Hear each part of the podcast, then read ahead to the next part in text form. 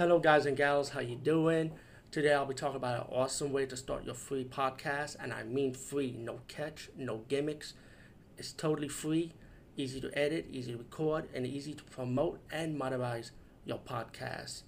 It's called Anchor.fm, and I highly recommend you, guys and gals, check it out and start your own podcast and let your voice be heard.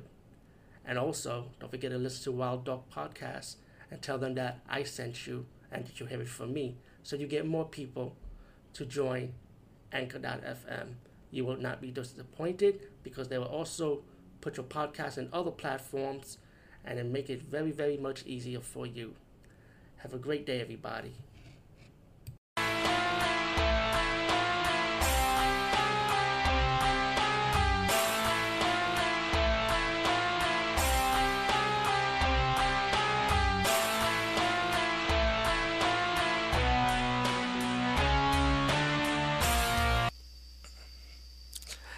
Hey guys and gals, what's up? Today I'll be talking about a movie called The Secret of Evil from 2014. I think, if I'm correct, I think this is either a Brazilian, a Chile, or Peru horror movie from one of those countries in South America. But I know um, Chile's making a name for name for themselves in horror also.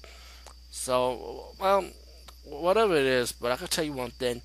This is like a found footage horror movie of course, take a guess, haunted house. Um, but I, I like this one. I like the creepiness of this movie.